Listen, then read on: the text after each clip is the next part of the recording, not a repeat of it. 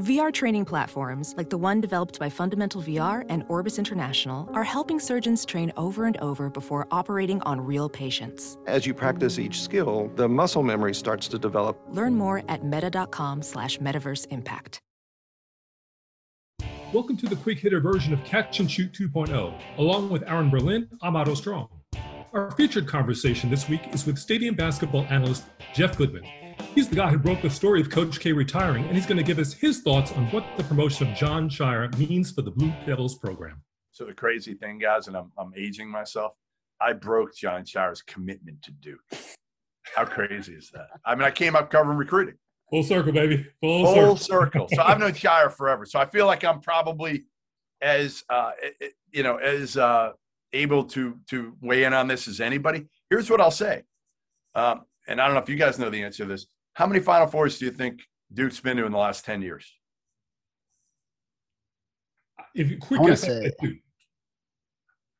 What'd you say? I'd say two. Quick guess, I'd say Two. two. That, that, that was probably my initial answer as well. Because the last five years have not been great. One, one Final Four in ten years. They won the title, in 50, with Okafor, Justice Winslow, and Tyus Jones, but one Final Four. So, listen, can Jon Scheyer win one title in ten years? Can he go to one Final Four? If he goes to one Final Four in five years, isn't that a major success? Right? Like, Yeah. I think he can do that. So, well, so, so the question then becomes Duke was synonymous with K, right? And like the Duke program was successful because of K. Does the Duke program still have that allure with Scheyer as the head coach? it won't have the same absolutely it won't have the same allure but it, it'll still to me duke's still duke cameron's still cameron right you you Yeah. still have that k will still be there you don't think k will pick up the phone if jon Scheyer says hey coach can you do me a favor we're in the mix for this top 10 kid can you you know when he comes down can you come to campus a little bit and just you know help me close the deal Yeah. Lineage helps. Right. Right. So I, I think again, and I think what what Scheyer, getting back to what I said earlier, he can relate to these kids. At 33 years old, he can absolutely relate much better than a lot Jim Larranaga, right? Or you're fighting. I'm trying to think of who else they'll fight. Uh, you know, Calipari's a different deal, obviously in Kentucky.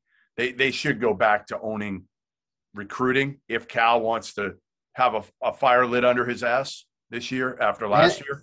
And the transfer transfer portal now as well. Right. So I, I think Scheyer will be fine.